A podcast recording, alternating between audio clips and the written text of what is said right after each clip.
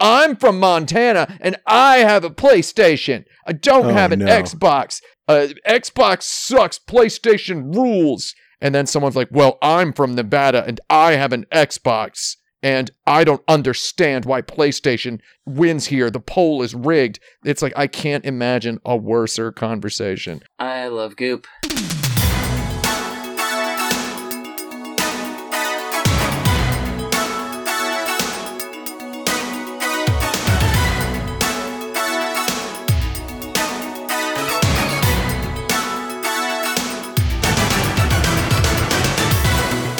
You can't give it up! Triumph or die! This is episode 272 of Insert Credit, an all essay question video game quiz show timed with a horrible buzzer. I'm Alex Jaffe, and here's a fun video game fact for you off the top of my head. Uh, originally, Shigeru Miyamoto wanted Kirby to be yellow, but he was overruled. Uh, my name's Frank Cifaldi, and here's a fun video game fact off the top of my head, based entirely on my current research. Um, uh, you know, you know all them uh, the, those early Nintendo sort of black box generic games for the NES. Uh, they did a, a football game that uh, uh, definitely existed, but no one's ever seen, and I think. I suspect it was just kind of bad, and they licensed 10 Yard Fight from IREM instead of releasing it. Ah.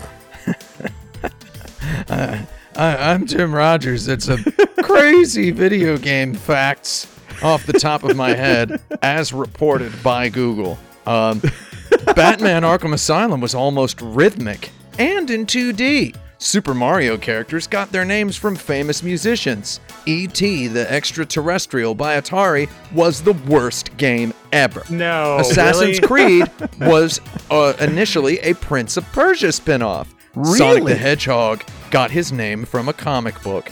But the fact that E.T. the Extraterrestrial by Atari was the worst game ever is like in the middle of these top five popular video game facts from sci-fi.com. Uh, Yeah. is really interesting. Um, and it, that's why you, uh, social media is real bad. I believe you're responding to that that, that popular quote tweet that vi- that that viral uh, that that viral tweet factory. That's the uh, what's a piece of useless video game knowledge you know, and everyone's posting really wonderful stuff. Is that what this is Maybe. inspired by? Uh, maybe, Maybe. maybe it is. It's a very good source of viral content. That particular tweet.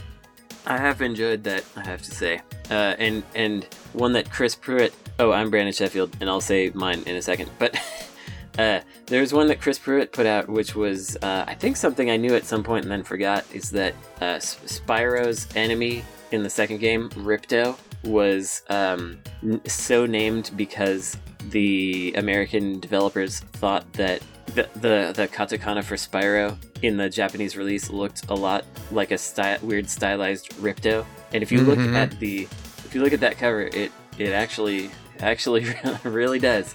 It's kind of surprising and interesting. But anyway, my my uh, my fact off the top of my head is uh, Zoom Inc., which is a difficult game company to search for these days. Um, uh, I mean, search is broken everywhere, but um, it's uh, with a more popular thing. It's hard to search for Zoom Inc., makers of Zero Divide and other games. Anyway, they have a mascot called Neco, spelled with a C, and uh, it has has uh, appeared in several of their games, including Zero Divide 2, as a special unlockable character. It's a big round cat with little pointy ears. I like it. The end. That's nice. Exciting. All right, Tim, you have 10 host points. Are you cashing them in this week? I absolutely am not. No. Okay. You'll know when I do. uh, in that case, let's uh, begin with the question submitted by last week's winner, Jason Schreier, who asks Which Mario stage or level or kingdom or board would you want to live in and why? Oh, very good question. I mean, Maybe obviously, not the sewer. yeah, not the sewer levels. Um, I technically do live in the real life version of a New Donk City, That's right. and I cannot in my life. Uh, uh, I, I I'm not sure I can deal with any change at the moment. So that would be the safe option for living somewhere that is as uh as similar as possible to the place where I do live. Though maybe that would actually be really bad because I would have to find a new place to live because my apartment does not exist there. Um, and finding an apartment in Manhattan is is so difficult that um, Oh, yeah. I mean, I've I've never even really done it. I just kind of live here on accident. So I don't know. I think I think a Delfino Plaza would be nice. Oh yeah. I mean, that's designed as a vacation destination. People always say, um, you know, that you don't want to. It's a nice place to visit, but you wouldn't want to live there, right? Right. And you'll see people, um, you know, like myself included, who live in the most depressing sorts of place, uh, visit a cool place and be like, well, it sure was nice to visit, but I wouldn't want to live there. That's just a lie you tell yourself about Hawaii, for example. I would, I realize years later, I would want to live in Hawaii. I would prefer it to pretty much anywhere else. Why not, right? Why wouldn't you want to live there? Yeah, it's pretty cool. It's neat. They got good stuff. Um, I don't know. The first thing that came to mind for me was maybe the uh, that sandy zone. I like those little houses they got in Mm. um In Odyssey. in in Odyssey. Yeah, that was my A answer, little- I guess. Those little guys are cool. Uh, I'd hang out with them, but I don't really want to live in a Mario. I want to live in like that Sonic Adventure first stage area. That's Well, just sort of basically like Ikebukuro in Tokyo. Is that what you're saying? It's basically just Yeah. Ikebukuro. Is it? Yeah. I don't know. There's some ocean.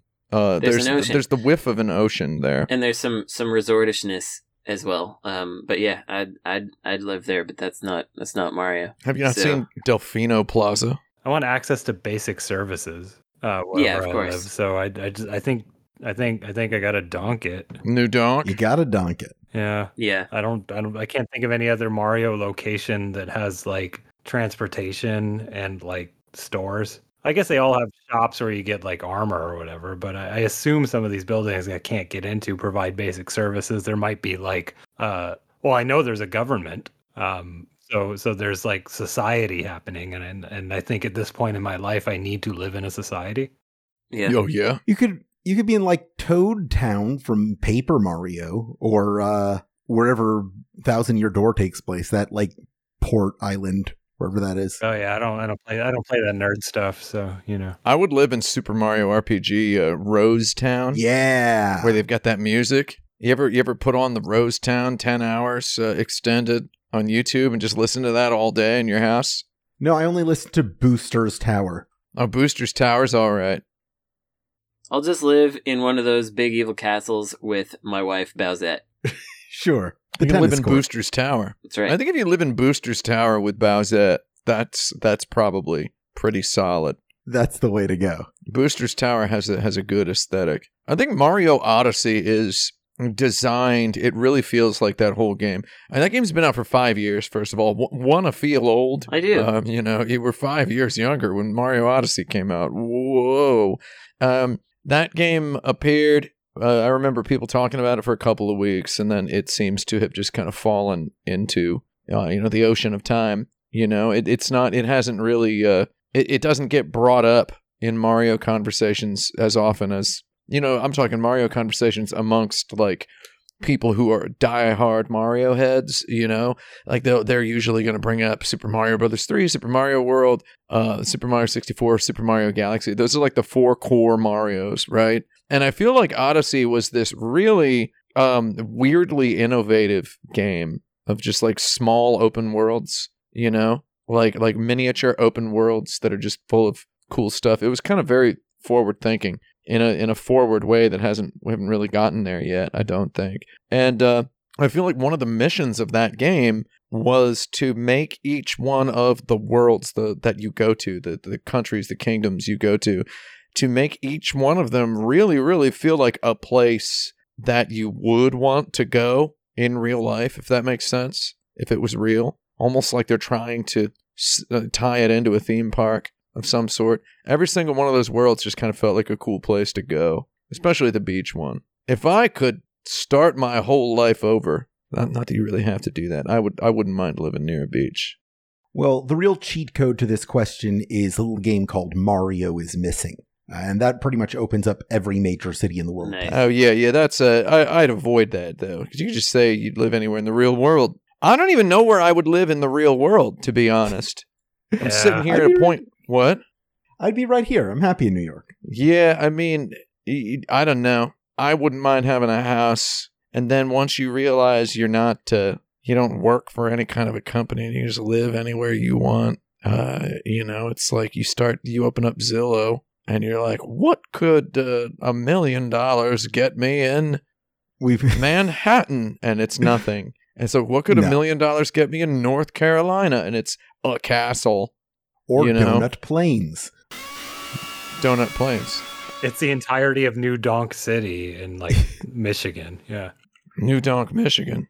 Uh, speaking of places and relative sizes, how do you best trick a player into feeling like your video game world is much bigger than it actually is? Add particle effects. Um, make a little bug fl- float floating around um your your lanterns on your uh Mirrors. on your walls. Mirrors, yeah, mirrors. That, that really makes a space look bigger. yeah. Uh, but yeah, I, I, the really like livening up your environment makes the world feel bigger than it is because it, it that I feel like having a level of de- a certain level of detail uh, makes your imagination think that it's larger. And w- one thing that we're doing right now is like we have alleyways that you can't see all the way down, but you can imagine that there's something else down there, and and it makes you feel like, oh yeah, Ooh, yeah. there's other stuff. Oh yeah, big big pile of uh, trash in the stairwell on the stairs up in like a yakuza office building. right? yeah. You're like, oh, I wouldn't want to climb over that in real life, but I'm pretty sure there's a lot of stuff up there, That's right. right? Like you ever move out of an apartment and then you turn around and you know to wistfully, you know, like like Sam on Cheers or whatever, you turn back to look, you know, get a, a wistful last glance before you close the door. Who who amongst us has not done this? You look back and what do you what do you always feel? It's you always feel. What do you think? Has anybody ever had this experience?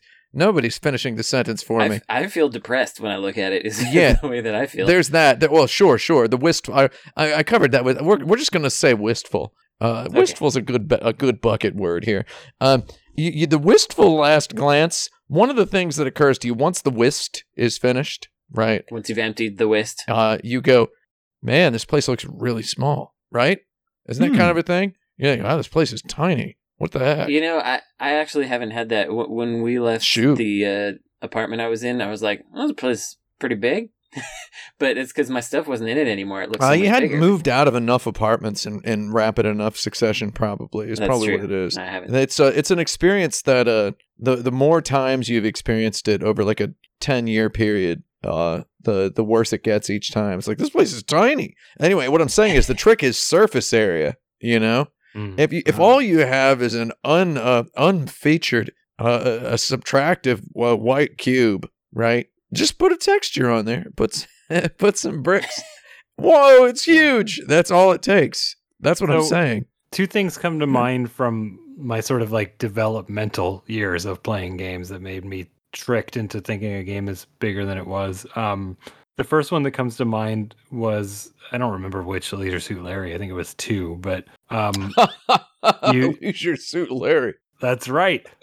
let's let's do it. I'm serious. Uh, there's a part where you go to the airport and you have to buy a plane ticket, Mm-hmm. and and you can type in many destinations that do not exist in code, and you get like a game over sort of situation because you're you're you're off the trail or your plane crashes or something. But that tricked me into thinking, wow, I can go anywhere. This world is huge. Like I I, I wasn't that stupid, you know what I mean? But like it Yeah. made me feel like, oh, there's a world here that I like. I can I can fly to Paris. I won't make it, but Paris exists here. Um, it positions just enough rules to gate you that you feel like if if a couple of things were different in my character's life situation, I could make him go to Paris. Right. Or if I, put in the the right amount of puzzle solving, maybe he'd go to Paris. I don't know. Um, and then Leisure the, Suit Laris. Leisure Suit Laris, yes. Uh, the second one that comes to mind it was uh, it was an NES game um, called uh, Bashi-Bazouk, which is a terrible name. Um, Mhm. It's an unreleased game actually. It's one of the ones that I dumped and like 2002 or something like that. Um, and it's a game. It's a side-scrolling game where you're in sort of this monster world, and occasionally you go into doors, and there's just you know a perspective of a person like talking to you, giving you clues. You know, many games were like that in that era, right? Um, so you go in a door you talk to this monster guy, and he explains uh, how to get to the boss of this level. It's like a couple rooms over, and you have to ride this elevator down because there's an elevator mechanic. But there's a line of dialogue where he goes, um, "Take the elevator. They're mopping the stairs right now." And I love that line Ah. so much like there's not actually stairs anywhere that you can see. There's not, you know what I mean? There's not like stairs being mopped. It's just a line of dialogue. But it made it feel like, oh, there's like a functioning world here where there's Shoot. staircases off camera with like pe- like janitors that clean them and like that made that world feel way bigger than it was. That's all it takes. Yeah, make, like that's that's Yuji Horii motto of make the player dialogue should make the player feel the world. Mhm. right? It's uh, and Dragon Quest is uh, my favorite video game series because of little stuff like that, where there's uh, I mean, the perfect example of Dragon Quest uh, that I think I've quoted a million billion times in my life is there's a woman who's like, "Oh, my son left town years ago to be a guard at a castle. I wonder if he thinks of me." And that's all she says. And then later in the game, you're at a castle, and should you make the decision to stroll around the castle grounds and go up onto the battlements, there's a guard standing there, and you talk to him, and he goes, I made the decision to leave my hometown years ago, and now I'm a guard in a castle. And I do not think of my mother.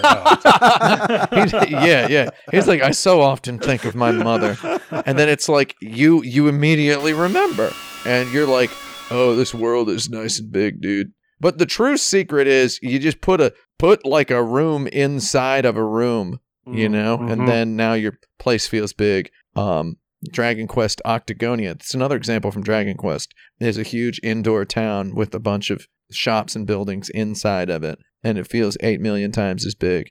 Put a river between the two sides of the town. Gondolia from Dragon Quest XI. See, Dragon Quest is a treasure trove, and there's no game more Dragon Quest than Yakuza, which reuses the same map across several games, and it's not a very big map, but the games are huge, and the world feels like a big, legit neighborhood. So Yeah, and every time in every new game, there's like different buildings that you could go, Go into, into, that you yeah. couldn't go into before, and and it's like, oh man, now I can go in this one. That rules. And I Uh, guess or I guess Cyberpunk 2077 is a really good example of first of all actually having an enormous open world that has a lot of unique stuff in it. Uh, even though the open world mechanics aren't very fun, and when you do a side quest, it'll usually be like a, a character's like, "Meet me here," and then they'll take you into a building that you would never be able to go into, and yeah, it's just this lushly designed interior. And you're like whoa i bet i can go into any one of these buildings. Uh i wonder how many more interiors there may be. That's all uh there you go. Here's our next topic. What do people mean when they say that choices you make in a video game should matter? choices should matter uh, stuff Uh, should happen yeah, things should occur. I don't know. It, it what they what they mean is is they want to have uh, consequences for choices that are made. Yep. and uh, and they they want to be fooled into thinking that the world is bigger than it is. Yep. yeah um, basically Absolutely. yeah, and uh, I I don't um I don't really care about that too much myself. I know that it's something that it, it there's I don't know if if this is coming from a weird place, but I feel like there's some vestiges of like our our our little brother syndrome of of worrying about how cinema is is more advanced and better at storytelling than us and and that choices mattering that like that's the one thing that we've got like our interactivity is all we have. And so because of that a choice that you make early on should have big ramifications for later. Um but so there's something in there that it just kind of rubs me the wrong way because like it's totally cool when games do that but i don't i don't think it's critical or necessary to have a good interactive experience Yeah, I mean, it's it's really just you know, it's it's like Brandon said, it's people want to feel consequences for decision, but it it it has to they have to feel like organic consequences. I think, like, I mean, the the the I think the best example we all maybe bring to mind for like the the worst uh, version of this would be Bioshock, where it's like Right. do you Yeah. do you want to spare this little girl and then she continues living or do you want to murder her and get a piece of candy you Yeah. know like basically yeah um All right. and I just want to note Frank just lost two points because I had a note here to subtract two points from the first person to bring up Bioshock. Your choices okay do matter. yes i see wow wow I, this world feels huge suddenly thank you jackie that's right um Uh, my gift to you. I, I don't know that i had more than that thought that like it, it they have to feel they, the the consequences have to feel organic and not like like it has to feel like you made a real choice and the choices can't an- annoy you where because like you get these you get into these scenarios where your your character can say this or that and both of them are like well i'd never say either of these things uh, uh that's Yeah. that's a different conversation but um that that's that's one of the pitfalls of making the choices matter is like you present a binary where the the player would never choose either one. So what what I've noticed is when people say they think a game should have more choices or the choices should matter, they're they're often asking for a side quest to have a dialogue that if you don't say certain things, if you don't role play in certain directions, you just don't get another side quest so they can then read about it later. They can read someone go, dude, this part in Cyberpunk 2077 when you watch a, a guy get crucified uh, in a VR recording is totally bonkers. And then they want to be like, what? That didn't happen at all in mine. In mine, the guy just didn't call me again. And it's like, that's what they want. They want to feel mad about missing something, right? like and then they will either they, they will then make a moral a renegade or paragon choice where they will go they will either say cyberpunk 2077 is so cool because the choices really change stuff in the side quests or they'll say cyberpunk 2077 sucks because the the choices are so subtle that you just miss stuff and you don't even know why right like uh in that case there's this really good side quest in cyberpunk 2077 where this guy who's on death row has volunteered to be recorded in a a, a, brain dance, which is the the VR like re- sensory recordings of people's experiences. He's like a, a born again Christian and has uh, has agreed to instead of uh, being executed normally, uh, be recorded uh, being crucified, so that Christians the world over, uh, fundamental Christians can can feel the experience Jesus felt being crucified, and uh, he wants to talk to you because you seem like a weird person with weird problems. And if you answer him with like not exactly the most compassionate answers in the multiple choice questions in this really long dialogue you have with him over the course of a day when he like eats his last meal and gets toured around town by TV producers, like he might ask you to be the one who hammers in the nails, right? And it's actually like it surprisingly really really feels like like something that was actually written uh uh I, don't know. It feels very thoughtful. I don't know. I just heard somebody's phone buzz. Somebody's phone.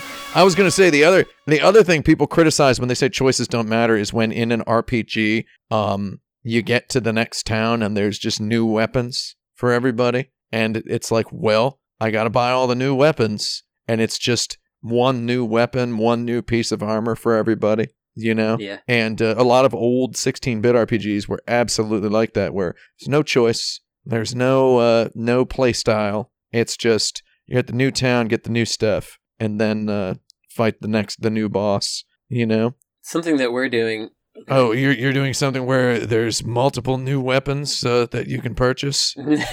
no, it's it's not about weapons. Uh, something we're doing is is we've got like a relationship system in uh, in Demon School, and you can choose lines of dialogue that will ingratiate you toward one character or another, but we show you that it will do that, and you're not like taking away from anybody. It's just like you can either um make this person happy or this person happy, and Ah. so it's like the choice it doesn't ultimately matter that much, but at least you know exactly what choice you're making. You know what the result will be. Um, you, like you'll get different text, and and that'll be your fun little surprise there. But uh, you you know you know who you're who you're gonna talk to, and and how it's gonna make them feel. And personally, I like that. Obviously, I like that because that's why we're doing it. But it's uh.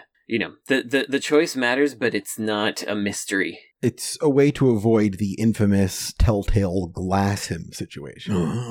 I didn't I didn't get Yeah, that one. Telltale what situation? Oh, um, there's a moment in the Telltale game Fables: The Wolf Among Us where you're at a bar with someone and you can choose to glass him, which you could interpret as getting him a glass of beer or hitting him in the head with a beer glass. And Hmm. it turns out to be the second one. And it took a lot of people by surprise. Glass. Wow. Look at all that juice. yeah. Uh, it's, I guess it's time to go to the dirt bag. This is the point in every episode where uh, I select a question submitted to us by one of our listeners at insert credit who goes to patreon.com slash insert credit where just for a few dollars a month they can get access to this form that allows them to submit questions monthly bonus episodes and other cool exclusive content. Let's People can submit monthly bonus episodes through a form? They can they can That's nice. Uh, a whole episode. They can we won't do anything with it, but they can do it if they want.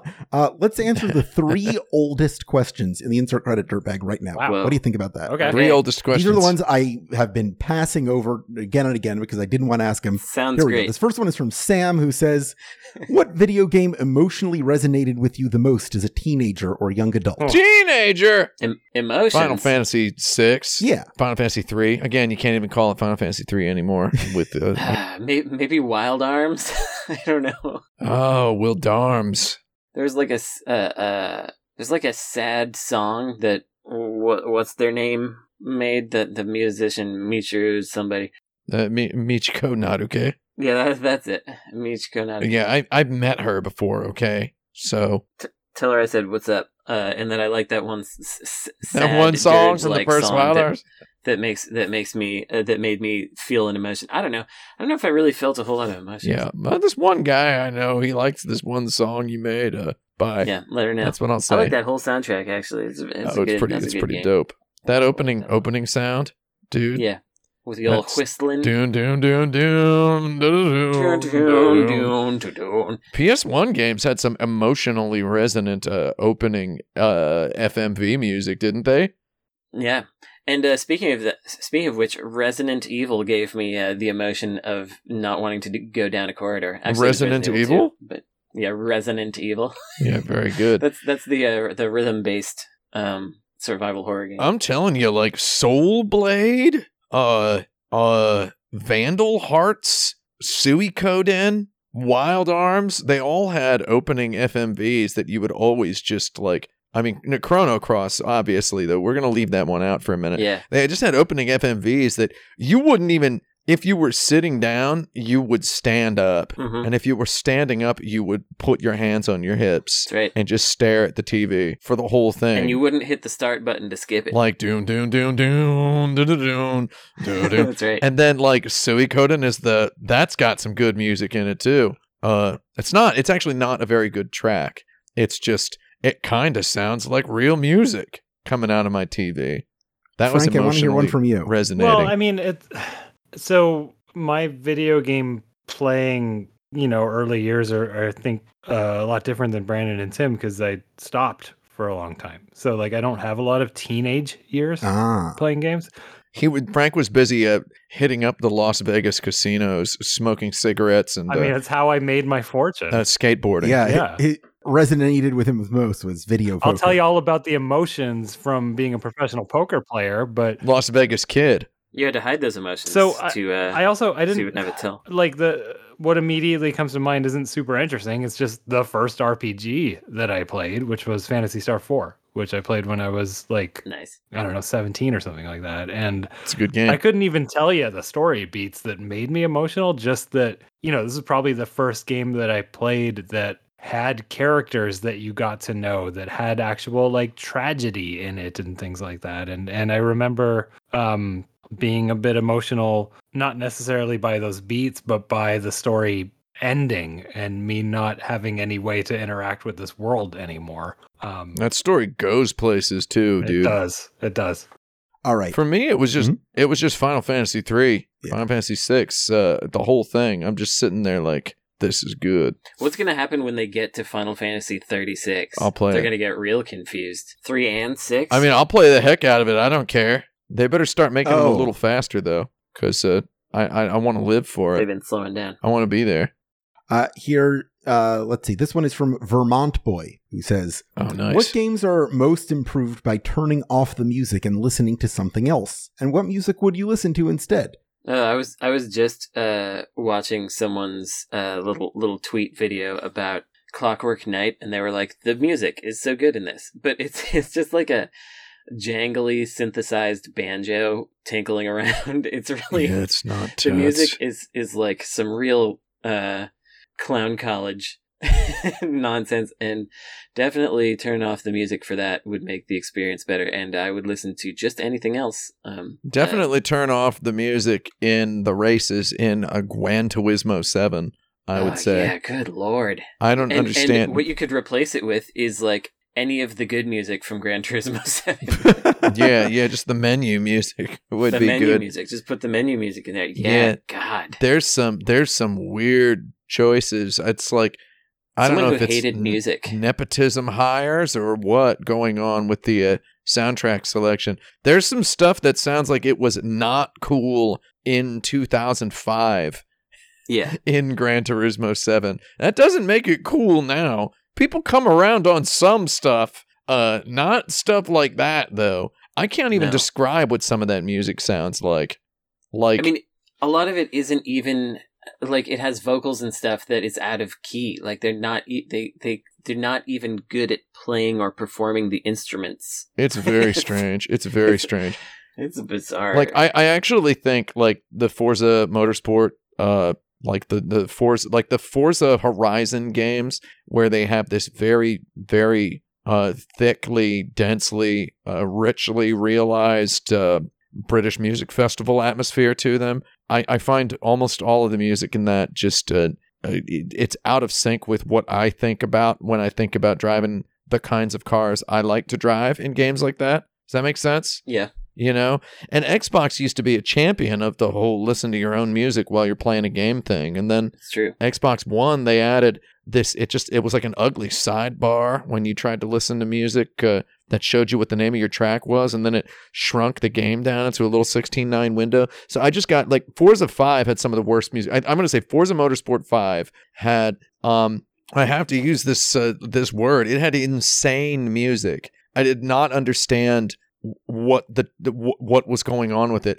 It made me feel really really uncomfortable. It was super super super grandiose music. Made me imagine that my car was fueled up with like Gandalf took a leak in the gas tank or whatever. It was like this weird tinkly uh bombastic John Williams score that was just way way wrong for the game. And I definitely I feel bad turning music off in a game. I play a lot of games with the music off because I capture them for video footage, and that usually means I need to be able to mix the audio a little more meticulously. Uh, I'll often add a game's music in post if I want to illustrate what the music sounds like.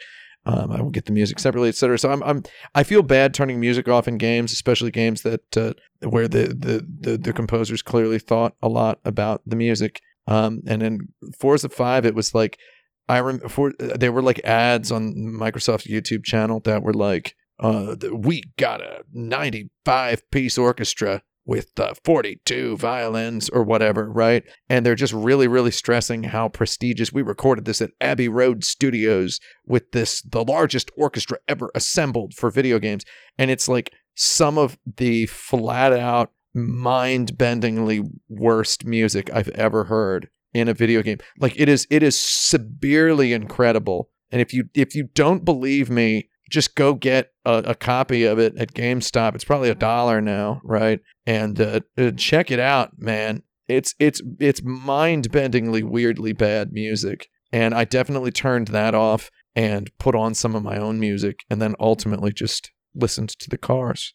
So Have you seen that new uh that that new hi-fi what's it called hi-fi rush or whatever? Hi-Fi Hi-Fi Hero or whatever. Hi-Fi It's Rush? Hi-Fi Rush, Hi-Fi yeah. Rush. So like that that game I haven't played the game itself yet, but I watched the trailer and and they they made a rhythm action game and then they put this trailer music in which is l- like it literally sounds like library music for a commercial. Um, Yeah. it, has got Oh, like yeah. the stomp and clap. It's got the whoa. I don't want to sound every- too mean, but yeah, it sounds like something that would be playing in your hotel room when you go Yeah, it's when you walk in, like bizarre. like on the shops at the Creek info channel or whatever. yeah, You know, where they're like they're like playing the the they're they're showing you where the restaurants are and you're sitting in Ohio or whatever, and you just got this music pumping when you come in. That's like what it sounded like. They're they're trying to be the laid back, edgy hotel. Yeah, I've got one more question from the bottom of the dirt bag here, submitted around 2020 from Anonymous. All right. What game has the longest time interval between decision and payoff? shoot, Oh,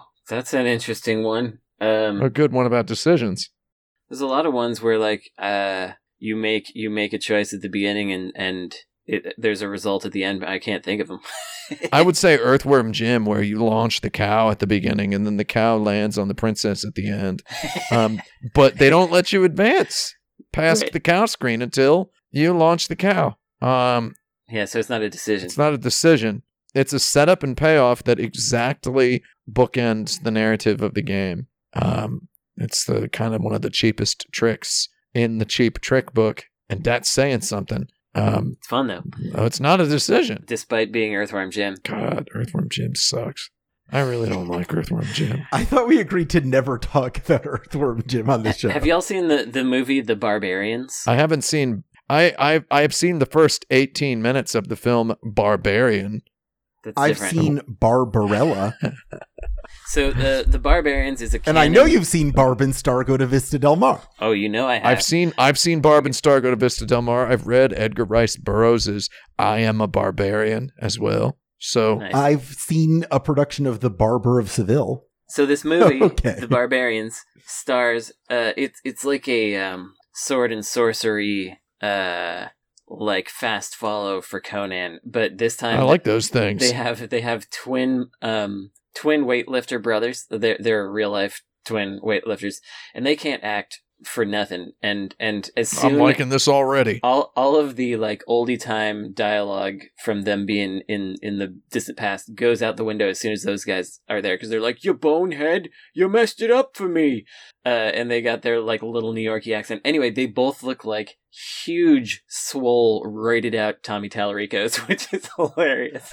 It's- So that's where this that's is where, going. that's where God. it came back around Okay. Twin Tallaricos. twin twin totally ripped tallaricos When Tallarico watches the movie, does he go, I must be seeing double like that?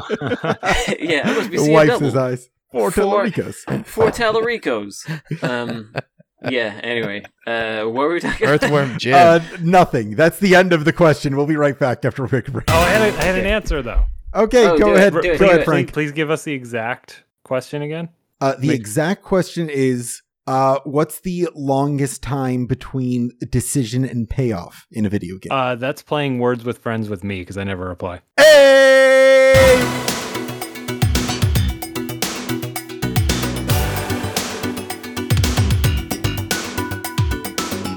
I don't know what hotel it smells. It doesn't smell like a specific hotel. But he just, my dog smells like a hotel after we brush it. My dog smells like corn chips. Oh, my dog smells like some of the, the, you know, he smells like the opposite of Snapple uh, most of the time. You know, made from the worst stuff on earth. Uh, or making the worst stuff on earth, uh, uh, whichever one. He smells real bad. Um, but you know what? I'm going to say it out loud giving a Pomeranian a bath rules. Because it's just very funny to see this dog get wet. Yeah, just shrink down. Yeah, he turns Are turns we into- uh, are we ma- waiting for someone still or? Um, I'm here. Is Frank here? Yeah, I've been here. I Okay, thought let's do it. Frank's been here this whole time. Frank's smoking weed over there. Tim was talking about watching his dog or whatever. It's it's entertaining, isn't it? To wash a dog. You ever wash a dog, Frank? I've never watched it. Welcome back to Insert Credit. Here's a question from me, Alex Jaffe. I ask Is there any reason that every video game where you control a character should not have a jump button? Yeah. Oh. See, I was just I was just playing a game uh yesterday that is that is not out. It is in its very early days, and I was like, really want to be able to jump.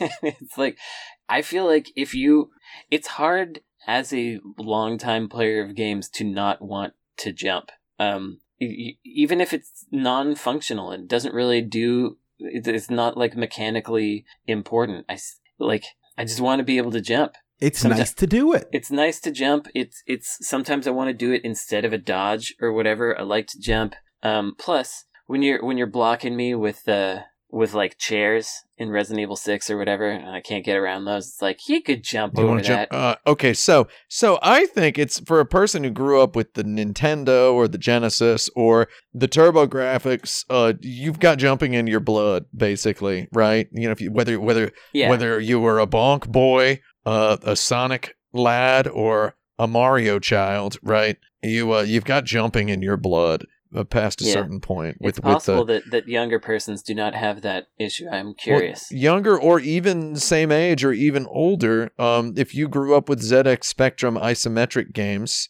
right? Mhm. like uh, Nightmare or Sabre Wulf, if you grew up with PC games like Scorched Earth, if your first video game of all time was Civilization 2, right? Uh, or uh, Seventh Guest or Myst, uh, any any LucasArts graphic you adventure, any pointing and clicking, right? You might not have the jumping in your blood. And uh, when all the different tendrils of the game liking community began to converge with, I would say, the PlayStation 1, where all of the different tributaries of the game liker river, as it were, began to converge um, around PlayStation 1 times, uh, more so during PlayStation 2, even more so during PlayStation 3 and 4, you know, etc., uh, until they merge into the mainstream. Around that time, there were a lot of games where you don't jump. There were more of them, and we didn't. Nobody said they wanted to jump. Nobody in my purview, no matter how much of a Mario boy or a Sonic child or or a Bonk Blaster, nobody. I didn't hear anybody say they wish they could jump in Resident Evil, and I didn't hear anybody say they wished they could jump in Final Fantasy VII. I never heard that criticism once.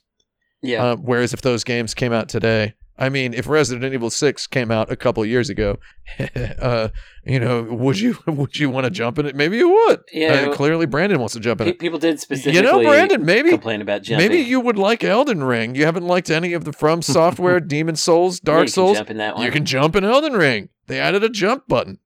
I I will say that uh, starting up Elden Ring, I was like, you know, it does feel a little better. I I can jump on this, and I started like jumping on things and trying to trying to like get up to the top of some sort of a thing, and uh, it, you know, it let me have my kind of fun. The jumping is, is You know, I actually got that game from because I saw an animated GIF in a tweet of Ah. a horse double jumping over a flame. And I Yeah. was like, I want to, I want a horse double jump. That's why I got Yeah. Elden Ring. There's a horse. There, yeah, there's no human double jump in the game, which is very important, right. Because it's realistic.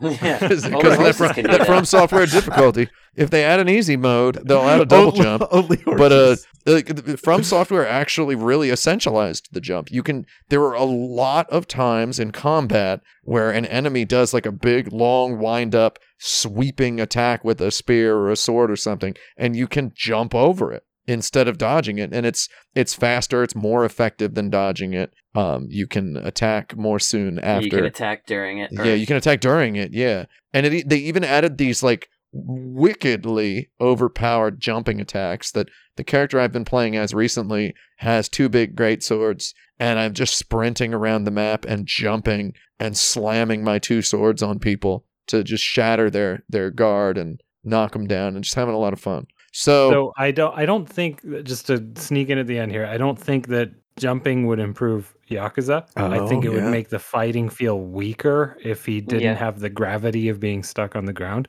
he's a big Um, dude. So and and also it might have something to do with how flat that game is like i don't like i don't have to go up anything except the occasional staircase yeah. so i don't feel i don't i've never played yakuza and, and like in, intuitively wanted to jump and been like oh i can't jump And for me, I think with Yakuza, his name another, is Kiryu, not Hiryu. So That's right. nice. He's not, he, but he is strident, and that's what, what my point was going to be, which is is is I think that in Yakuza, because you're able to run, that kind of takes place. Uh, it takes the place of the jump for me, where oh, it's, it's like, ground ground jumping yeah yeah, it's ground jumping. I need to be able to do some different thing, and the What different thing a I can run is, but a ground jump? is is running and uh, knocking into pedestrians, and they go oh yeah or yeah. or ooh I honestly wish the pedestrians would drop their phones more. You know, like there would just be more of a dropping a thing effect. God.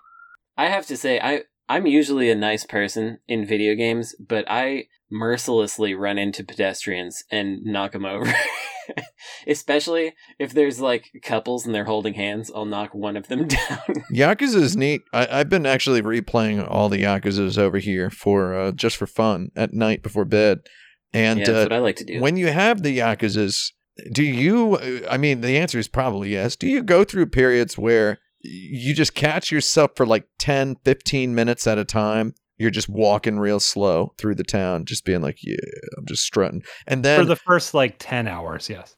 yeah, Yeah, well, yeah. no, no. Okay, for the first 10 hours, definitely. And then even late in the game, you might indulge in 30 seconds of strutting down a street just to be like, I, I will. I will confirm. Yeah. like when, when they put some overworld music on, right? And you're like strutting toward a confrontation. It's uh, it's fun. But then other I love times, that there's a button to walk slow. yeah, it like rules. they they know what's up. Yeah. I do that when when like when you have you're supposed to hold hands with Haruka sometimes uh, and walk with her, and if you walk too fast, she can't hold your hand anymore. And it's like, yeah, I'm gonna walk slow. I have to hold my child's hand. She, Exactly. She's, she's got tiny little legs. I'm not gonna run away because then she's like, "Hey, wait up!" And I'm like, "Oh, my child." Okay, I I think the conclusion here is if you're not going to have a button to jump, you should at least have a button to hold hands with the child. That's right. Ico's got a button to hold hands, so Yeah, it's it doesn't have a jump button. Here's our next question. Uh, which video games have been the most responsible for causing industry wide shifts in graphical aesthetics? Ooh. Oh, um, bunch of uh, Carmack's probably. Um, with the, I I'd say that Gears of War's uh, normal maps and bump mapping was responsible for every game. I mean, every game was already trying to work toward that pretty much. But once Gears of War came out and looked better than everything else, people were like, "Well, we really have to do it now." All those engine solutions for implementing that style that everyone was trending toward. Yeah, Gears of War was such an iconic look. Um, any way you slice it, you know, today you can be like, oh, it was so brown. Everything it looked like, you know, it looked like old country buffet style dinner. You know, everything's just kind of earth tones, comfort food. Um, it was so brown and et cetera, et cetera. But you got to admit, it's pretty cool that that game had such an iconic look that for years everyone just said that's what Unreal Engine games look like yeah. as though the Unreal Engine were A completely incapable of producing anything that looked different from that. Yeah. Like to a point where, like when Dragon Quest XI was announced in uh, 2015, it was released in 2017. Um, when it was announced that they were using the Unreal Engine, I spied some humans who will go nameless who saw that it was using Unreal Engine 4 and said, "Man." How are they going to make Dragon Quest in the Unreal Engine, man? I don't like the way Unreal Engine games look. And I was just like, I had this really good time imagining a Dragon Quest where it just looks like Gears of War with the Akira Toriyama heads, you know? Yeah. And I was like, oh, man. Uh, I mean, people were like, I don't like Unreal Engine games because your dudes are always so big and they have tiny heads. And I'm like, you're just thinking about Gears of War, dude. But I mean, there were games like Dark Sector. Um, I don't know. That it, it was an aesthetic for a long. I mean, like Mhm. It was, yeah, yeah. the first Arkham just looks like every like Commissioner Gordon is buff as heck. He just Commi- looks like a Gears of War. Oh man, Arkham Asylum is so good. Unreal pumps your muscles up. Another one I would say is is uh, is an obvious one, but but Doom definitely made a big Mhm. impact there with their uh their their move toward fluid textured 3D, even though it wasn't true 3D. Uh, that that really did something. Um, and then Quake. uh, I, I with think the uh, lighting. The the big the big ultimate obvious one that uh is you know just it's really boring to bring up now. Um, but it was a thing for a while. Was that goddamn Jet Set Radio? That's true. Um, yeah, the toon shading. and uh, that game, uh, uh, Hi-Fi Rush that got announced, uh, the Tango GameWorks. I saw a tweet, just the most cursed thing I ever saw. Um, I saw, I, I, I saw that. I, I went over to Twitter for my I, two or three times a week. I look at Twitter and I, I go to specific accounts and just look at certain people's Twitter accounts. usually first, and then I go to the front page, and then I, I close the tab. When I went to the front page after checking my favorite uh, the three Twitter accounts, I saw in the sidebar what was trending, but Sunset Overdrive was trending. Does everybody remember Sunset Overdrive? Certainly. Yeah. Yeah. So I was like, so, why is Sunset Overdrive trending? And I clicked on it, and the first tweet I saw was Hi Fi Rush looks exactly like Jet Set Radio meets Sunset Overdrive, and I am so here for it. And then a whole bunch of heart eyes, smiling emojis. And I was like, uh oh. And then that's when I closed I closed the tab and then I, I went over to YouTube and I realized there was the that Xbox thing that I didn't know about. And I watched it and I was like, lol. So it looks like Jet Set Radio meets Sunset Overdrive, and I am so here for it. I was like, one of those things you're uh, comparing it to, they'd probably rather not be compared to, and the other one's kind of obvious. Um, Hey, Jet Set Radio lives lives on. It lives on. Um, I have a completely unrelated question. it'll always Uh, live. what video game characters do you think would be the most likely to overuse emojis? Oh. Travis touchdown. Uh, Oh, absolutely. yeah, Travis touchdown. Have the eggplant emojis. Is that what he'd do? Princess Peach. I feel like Yeah. oh would yeah. Oh yeah. emojis. Princess Daisy would use more than Princess Peach. I feel I like um I feel like Bayonetta would use like late '90s aim slang. Oh, like Uh, an uwu. Yeah, uh, I don't know about an uwu, but like uh like like BBL uh when she's gonna go somewhere. Um, Yeah, and- BBL's wild. Anybody saying BBL in 2023 is a certified weirdo. it's BRB. BRB is the one everybody knows. yeah, And BBL No, is the BB, one BBL that is a higher quantity of away time than than BRB. it's true. That's It's right. Clear true. distinction. Come on. Well, in the Yeah. in this day and age, uh, uh Frank Cifaldi, who really is back later? you know, I mean, who comes back later? Doesn't everybody come right back? the No, I device- come like the- if I'm if I gotta go get a haircut or something, that's a BBL. That's not a BRB. It's, it's Frank says sends a BBL every time he plays Words with Friends. Yeah, That's right.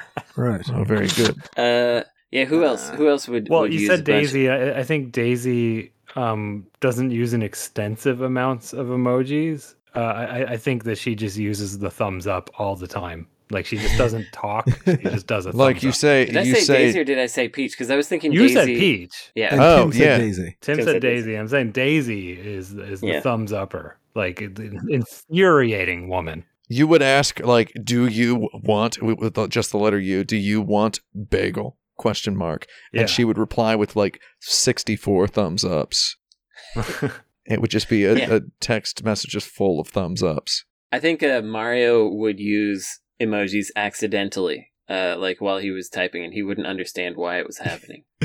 Like he, he would rough. he would like someone his his nephew installed a different keyboard on his phone, and uh, Mar- when you like Luigi's kids? when when you yeah when you when you hit the uh, when you hit the enter key, it, it switches over to emojis, and then he's just typing emojis, and he's So like, I which- don't I, I don't get it. i don't think get it which which video game characters have android and which have ios Uh, Uh, Sonic, Luigi has Android for the green Sonic boxes. has Android also. oh no like that uh yeah, sonic has an android I think so. I Sonic would have the iPhone for the blue text boxes. yeah I- those beautiful blue I text don't know, boxes man. I feel I feel like I feel like Sonic is well. Okay, maybe Sonic has an iPhone. sonic loves and suffering Tails has a, with his a rooted uh, Android. with his user experience. Uh, yeah, Sonic just has a stock Android phone, and uh, Tails has a weird one.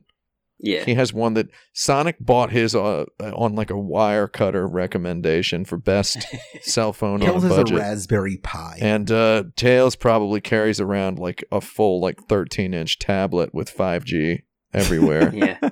Uh, Mar- Mario's probably actually still using a Nokia phone that he had from his construction days, and he's like, "Still works, Hey. still works, he totally sends his, he sends his weird, vaguely racist can- texts on his Nokia phone. I can make my phone calls. I can text my nephews. Uh, my nephews are in my nephews are in Iraq right now. That's what he's he- and then he just you Yeah. now you have to talk to Mario about uh, about you know the situation overseas. I'm Italian. Yeah, That's his catchphrase. oh, catchphrase. look. that's what yeah, it is. yeah. All right, Hey. I've got I've got a challenge for you. I would like you all to review the Rubik's cube as a game. Oh shoot! Okay. Um, it's got enough squares. Well, I mean, the the the game aspect of it is is different for different people. Because some people just want to solve it. Period. Other people are like, I can solve anything. I just need to do it in 15 seconds or or whatever, six seconds, however fast people do that stuff, and they touch it and they're blindfolded and they, they figure it out. So uh, I don't know which which gamified method we're going for. So it's a good, it's a yeah, it's a good speedrun game. It's it's Mhm. it like even though there Right. is uh, RNG involved at, at high level Rubik's, um, for the most part, it is a, a predictable um, strategy. If I'm not mistaken, like you like- know how many cubes speedrunners. there are. That's for yeah. sure. Um, but uh, not for me. I don't. I don't Not like. I don't like this game. Uh, it, it's got an okay tactile feel sometimes, but uh, if you like try to turn it two directions at once, that doesn't work, as every child found out. I will say it is a game where your choices matter. That's right. They add up. Yeah. Simple inputs. Do do you uh hate sliding puzzles? Do you want one of those, but it's in like four dimensions? Yeah, it's more complicated Frank, now. you want to you want to count Then those dimensions this- for then me? this Frank, you want to go ahead and count those four dimensions for me? yeah, four dimensions. Yeah, one, two, three, four. There you go. You did it. Fair Yeah. enough. I mean, Wow. Yeah, it's a hypercube. Um, Has Has anybody here actually solved the Rubik's cube? yeah, No, Like No. no. I've done it once. Oh, It was very hard. so when for you me. solved it, you did you solve it through trial and error? yes, hundred percent. And then did you did you never look into like the moves? No, I, I, Because when you're a kid, you know you don't know that there's moves. You know. yeah, I wasn't, I wasn't into. I, so I did do it as like a like a preteen, I would say, and uh, I was not. I was. It was like for lack of other things that I was doing it, and I I wasn't engaged. It it was just like every once in a while I'd come back to it and be like, maybe I can get this a little closer. Uh, but it was all trial and error, and once I solved it, I was like, well, I'm never touching that again. Yeah, yeah. You just want to kind of leave it where now, it is. Yeah. now it's solved. I I gotta leave it that way. I had a Rubik's cube as a child, or a Chibis, uh, depending on what part of the country you're from. Mhm. And uh, sure. I, uh, uh, we didn't know what it was, right? You know, because we're just a bunch of a bunch of moron kids. So we we didn't know what it was, and we just thought this thing's cool, and you just twist it around, kind of treat it like a stress ball and such, right? You know, Mhm. just a fun little thing. Throw it real hard at the wall, right? You know. Yeah. Um, it it occurs to me that uh the Rubik's cube was invented a few years before I was born, um, and I guess my dad just kind of had one because it was in a pre-video game world. Everybody just kind of had, you know, they they got the toys that were. It was a fad for a while, right?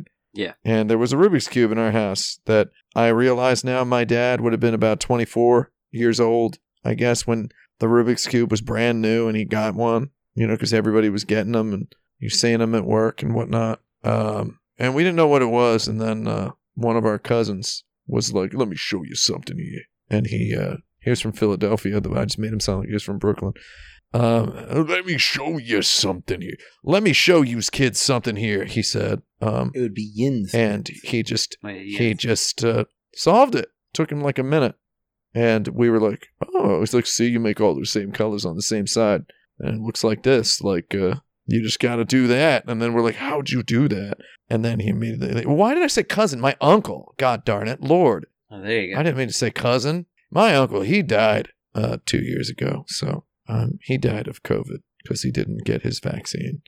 Um, uh, yeah, so he he showed us, and then he's like, "Let me show you, his kids. Take a look at this." And he shows us, "See this? See this white square? I can put it right here." And we're like, "Oh yeah!" And then he did it. I was like, "Oh, that's neat." That's about it. I mean, you know. And then uh, after that, I uh, I was like, "Oh, what else? How do you get this one over here?" He's like, "Well, you figure it out." And he gave it to me, and then I had a good time for a couple days with that. And that's the end of my story. Um, uh, well, it, it- the story continues in college where uh, a, a neighbor had a Rubik's Cube and uh, he was a math guy, and we, we kind of sat around talking about Rubik's Cubes for a bit. And uh, he could solve them real fast. And I was like, that's cool. And then okay, I. so what score are we all giving the Rubik's cube out of ten? Six. Uh, it's not Six, a 'cause- seven. Yeah, it's it's below insert credit standard. Yeah. Yeah, it has six faces. So. Six, Six dimensions. faces, four dimensions. Oh, We- We could give it a we could give it a five point four. sure. All right. I like that. Five point for the Rubik's Cube. Uh, let's go on to our lightning round. Uh, this lightning round was submitted by Dirtbag Supreme Spencer Gifts. Uh, it's a name design round. Uh, this week, we're taking the titles of games that actually already exist, but we're forgetting that that game does exist and designing the game off the title alone. Uh, we're beginning with Injustice. Um, I it's a- imagine it's a- like a really, really gritty, like very, very like hyper realistic law and order like uh story, but it's it's it's an American I'm trying to say it's an American made Phoenix Wright. Mm. yeah. And it's it's got like hyper realistic characters and it's by one of the Call of Duty developers. I think it's a Yeah. it's a third rate open world, you know, GTA like about um about either an escaped convict or someone who was just released from prison. Very very generic Western stuff. What if it was a, a, a bail bonds person? I think Hmm. that. Well, it's too interesting. okay, sorry. Yeah. Dishonored. Oh, it's a, it's, no. a, it's the exact game I just described again. yeah. It's It's a, the- it's, it's it's the interactive uh, Scarlet Letter. Mm. Dishonored is the sequel to Injustice, uh, which very, very frustratingly uh, begins with a, a letter earlier in the alphabet, and uh, the the team that made it thus went completely uh, bankrupt because they just wouldn't call it Injustice Two. Uh, Forspoken. God, these all sound like the Uh. same game. First of all, I think that's a good name for a video game. I'm just saying, uh, you know, You know, this this would be it. fun actually if if we took this back to the PlayStation 2 era and we made it one of those I forget what they called that microphone they had, but um, they had the they were really trying to get you to like direct your character through the microphone. the Um, SingStar microphone. This not the SingStar, but it, it had that like I can't remember. There they had like two or three games, and you would direct a you're you're in you're on some monitors and you're directing a lady around and being like, oh, go check this out and go do that and watch out and shoot that guy. Anyway, uh, I think it would be one of those voice games where you're you're you're telling people what to do and whatnot. The end. Not very exciting. Yeah, that makes sense. Frank, any Forspoken thoughts? No, that, I'm just getting the same like Xbox 360 open world dark game out of all three titles so far. It sounds Yeah. like a te- like like if if in an alternate world, if Telltale Games made like a Fable, like dark, like an open world game. Uh, we'll get to that. Our next game is Infamous. oh, another one. it does, does feel like th- these are all in the same series. Yeah. Uh, infamous. Infamous. uh, Um, I- infamous. Infamous could be like like after after you beat Rock Band, um, you you are like the your band takes a downturn and uh, and and you have to manage them back out of it. Okay. I don't know if I You like have to that. make it stage a comeback. Okay, I think um Yeah. I think it's the official uh, official Ricky Gervais game about how he was canceled. Ricky Oh Gervais, God. infamous. You play it with the with the SingStar microphone because you have Yes. to tell his jokes, uh, Yeah. like Mhm. Guitar Hero style. No, for some reason, what occurred to me, and I'm going to say it, but what occurred to me off the top of my head when you said infamous, and I don't know why, is that it's a video game that is based on Michael Mann's film Public Enemies that stars Johnny Depp as uh, what's his name, John Dillinger, and uh, it was a, it's a video game based on that open world, much like Godfather, the video game, a Mafia, right? It is a period piece, open world GTA like, released in the year 2010, a year after the movie came out, but they lost the license at some point and removed all of the the the, the Christian Bale and Johnny Depp likenesses from it, and it's uh, and they renamed it Infamous uh, instead of Public Enemies. That's for some reason off the top of my head. That's that's what I thought of. Sounds fine. Even though I like the Ricky Gervais SingStar microphone idea better. Um, I think- Uncharted. Uncharted. It's You're a playing as Rand McNally. no, yeah. you're, Okay, you're trying to make all the maps. Uh, and you're sailing around the world with delicious music composed by Yoko Kanno. yeah, that's right. That's uh, Uncharted Waters too. I was Water. thinking you're a you're a, s- a struggling indie band. Ah, Oh, Uncharted. you gotta get on the yes. charts. Yeah. Another SingStar rock band. microphone. Yeah, it's, that's Mhm. another Yeah. rock band SingStar microphone. It's a good time for the SingStar. Uh, our next game is Quake. Uh, it's a SingStar microphone game where you're a, a lead singer in like a, a death metal band Called Quake. called Quake. Oh, sure. This Yeah. this is the the um the, the they were making a licensed game for the movie San Andreas, and then they lost the license, and they had to take all the licensed stuff out. Yes. Nice. God, so many video games just have names that sound like they're the names of of video game of uh, video game adaptations of movies that lost the license halfway through, don't they? yeah, It's uh, kind of interesting. Uh, Oblivion. Um, well, first of all, they didn't lose the license to uh, the the Tom Cruise film Oblivion. yeah, they Uh, did have it, and then they, they, did. made the They did have it, and they made a really good video game. made the game rather. Yeah. Yeah, I'd play it. Did you watch that movie Oblivion, Brandon? Did you see it? I think we saw it in the theater together. Yeah, yeah. Well, I just I'm saying, trying to see if you remember. It's it's good, isn't it? I remember. I liked it. I like It- that movie. It's a good re- movie. I remember uh, thinking at the time, and I watched it again later and didn't have this impression quite as much, but I remember thinking at the time that uh, I had been wondering what what is the current contemporary contemporary at that time, like 2010 or whatever it was, uh, version of a, of a movie like Commando, where it's like not really fully self aware, um, but it, and it's fun in kind of like a naive way. Uh, and and Oblivion came right out, and I was like, oh well, this is pretty much it. All right. Well, we're we're out of time. I'm calling it here. Uh, Brandon, you win the episode. Oh, Congratulations. cool. Uh, now's the time for everybody to make their recommendations, please. I will do it. I have some. Um, what are my recommendations? They are as follows. One of them is um, if you are a vegetarian or vegetarian adjacent, purchase some Stonewall's jerky. Uh, I think you've had that, right, Tim? It's I um, think so. it's it's like a uh, textured tofu protein thing, but it's got real good flavors, soy sauce and yeast all up in there. Um, and while a lot of things have gone up a lot in price with the pandemic, this has not so much to where I used to find it kind of expensive, and now I'm like, this is pretty reasonable because it hasn't gone up with the rest of it. So you can buy like an eight ounce pack of it for twelve bucks, which you know it's not cheap, but it's um it's uh, not as expensive as a lot of other things are now. So you can order it on their on their website, which looks like it hasn't been changed since 2001. Um, they they'll send it to you uh, like flat rate USPS. You just get it in the mail. You got a bunch of tasties, so get that. Um, You can buy it on Amazon for a pack of 16 for $53. yeah, see, it, uh, if you buy the smaller packages, it costs a whole lot more because the small packs are like three fifty each. But if you buy, and those are one point five ounces, but if you buy the eight ounce pack and it doesn't have the nice um, label and branding and stuff, then then it's it's twelve bucks and you save yourself a lot of money and it's just as tasty. Uh, I actually, I've got to say, I prefer this. If you were, uh, my recommendation, if you were n- trying to name uh, vegetarian products, um, you know, I would say go with the go with the Stonewall's jerky style of a spell the word jerky an interesting way instead of cut a letter out of the name of a common type of food and replace it yeah, with an like apostrophe. chick apostrophe n is yeah, annoying. or I saw one that was B E apostrophe F the other day, and I was uh, I was losing my god darn mind looking at it. I was Biff. like, "What? No!"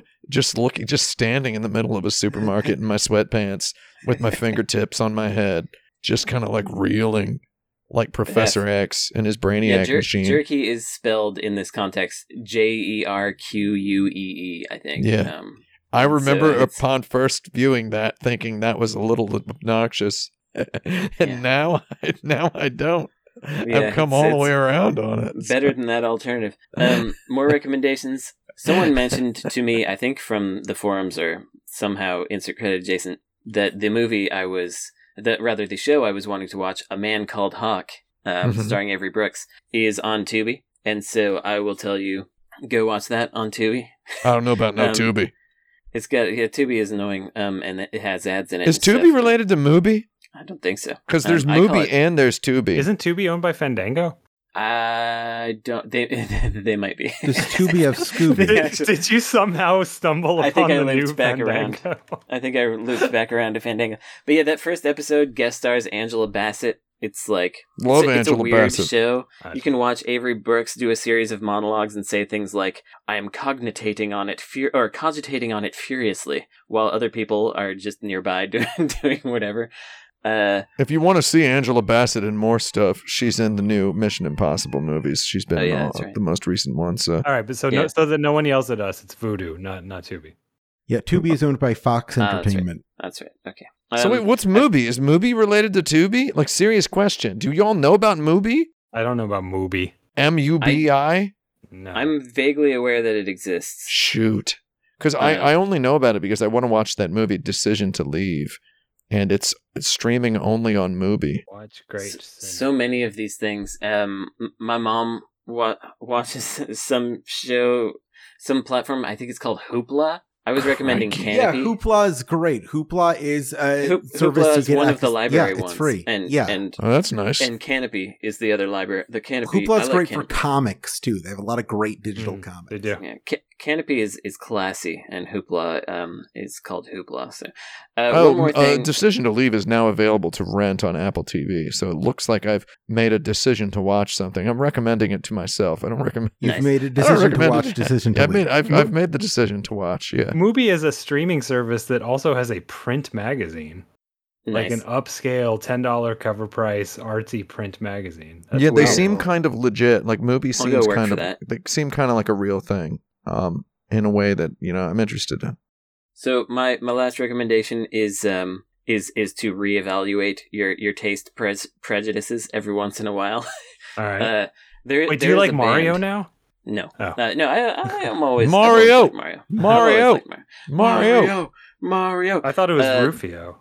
There is a band. There's a band called Scritti Politti that I never Mm-hmm. listened to because that name Of is name. so stupid. Don't like And it. I- no, I hate the name. And don't uh, like it. but but I I discovered that um, in the top three influences of uh, Kurt Feldman, composer of this very podcast, and also not less than two of uh, my own video games. Uh, one of his top three influences is Scritti Politti. And then I was listening to some uh, Cameron Paul KMEL mix uh, that I had recommended earlier to people, and I heard this song that I super liked, and I was like, man, I bet this is Scritti Politti, and it was. Um, uh, so you know, so don't don't don't judge things just because you don't like the name. Maybe check it out first. Uh, that's that's pretty obvious, but also you could check out the Scritti Politti song, uh, "Boom, There She Was," and and hear what I'm talking about when I said that. Uh, Well, there's you know there's an old Oakland saying, uh, "Free your mind and the rest will follow." So- that's right.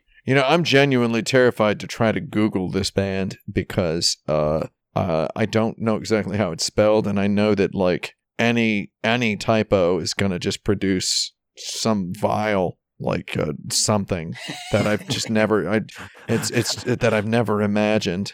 So So it's it's S C R I T T I and then P O L I T T I. So that it's two T's. Uh, it's it's I T T I in both cases. So Oh, I would have guessed SK, not SC.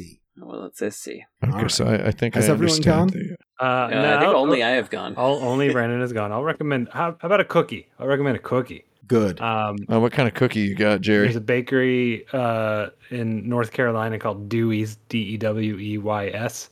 Oh, Uh, and they yeah, make these dude. very thin cookies, um, which I like a lot because um, I am You of can the eat mindset. as many of them as you want. Well, kind of. Uh, I mean, like, so I, I, I'm a person who believes that um, if a restaurant wanted to like have their desserts but charge me like 80% of the price, I would do it every time. Um, Uh-huh. like I'm someone who wants dessert, but not like you don't want that much, right? You don't and, want a, you don't want a, a, full rich experience. Yeah, and and and these cookies, um, they're thin, so they have a lot of surface area. Uh, they're crispy, so you can like kind of like take a bite out of it, and and like there's still some left, and and they end up being like 11 calories each or something. For the past maybe like three years, I've had three of these after breakfast every day with my coffee. Just like 30 two calories or something of cookie and it's like it's it i feel very cookie satisfied and it's it feels like a uh, a life hack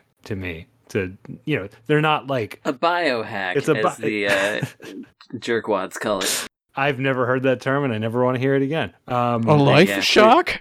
don't look it up please. But you know it's not a compromise cookie. You know what i mean? It's a real cookie. Yeah. it's just shaped in such a way where it feels like you ate more than you did and and i like that. So yeah, that's and good. they got some good flavors. It's Uh, the old eyes bigger than the stomach situation, Yeah. or or something. So 32 calories a cookie every morning, and I'm cookie satisfied. Can't say that about other cookies. Dewey's. I prefer to get my 800, 900 calories of cookies like once every six to eight months, and then just Yeah, be Just Cookie unsatisfied. Monster it. just unsatisfied viciously um, in all meals. People always ask me about what I eat, and the answer is same thing all the time. Uh, it's it's what I decided to eat a long time ago. Every once in a while, I have something tasty.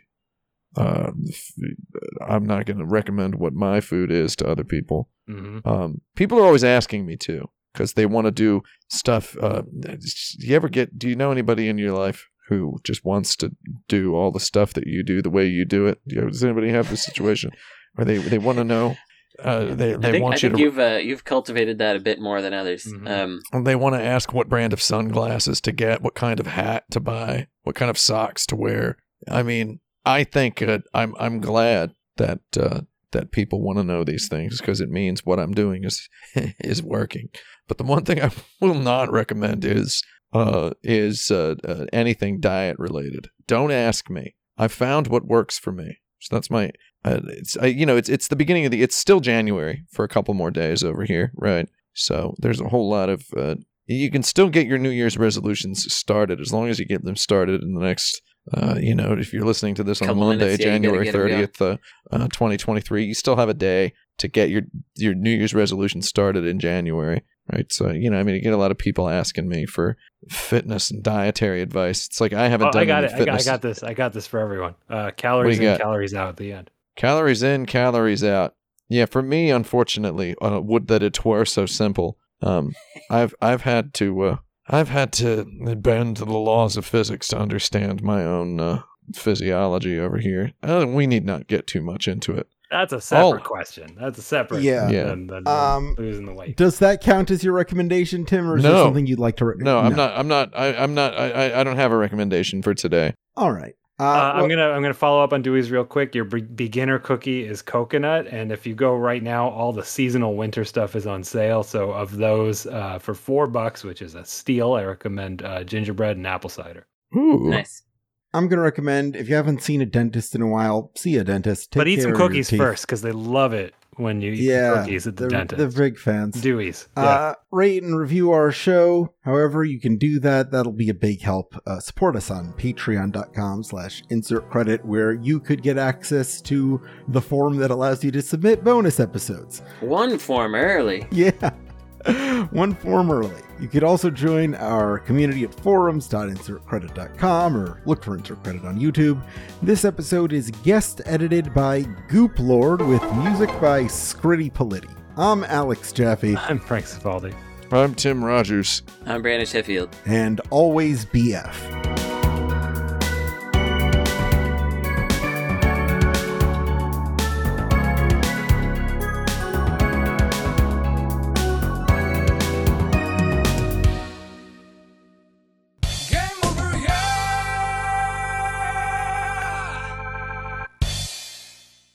All right, get out of here, Jeffy. All right.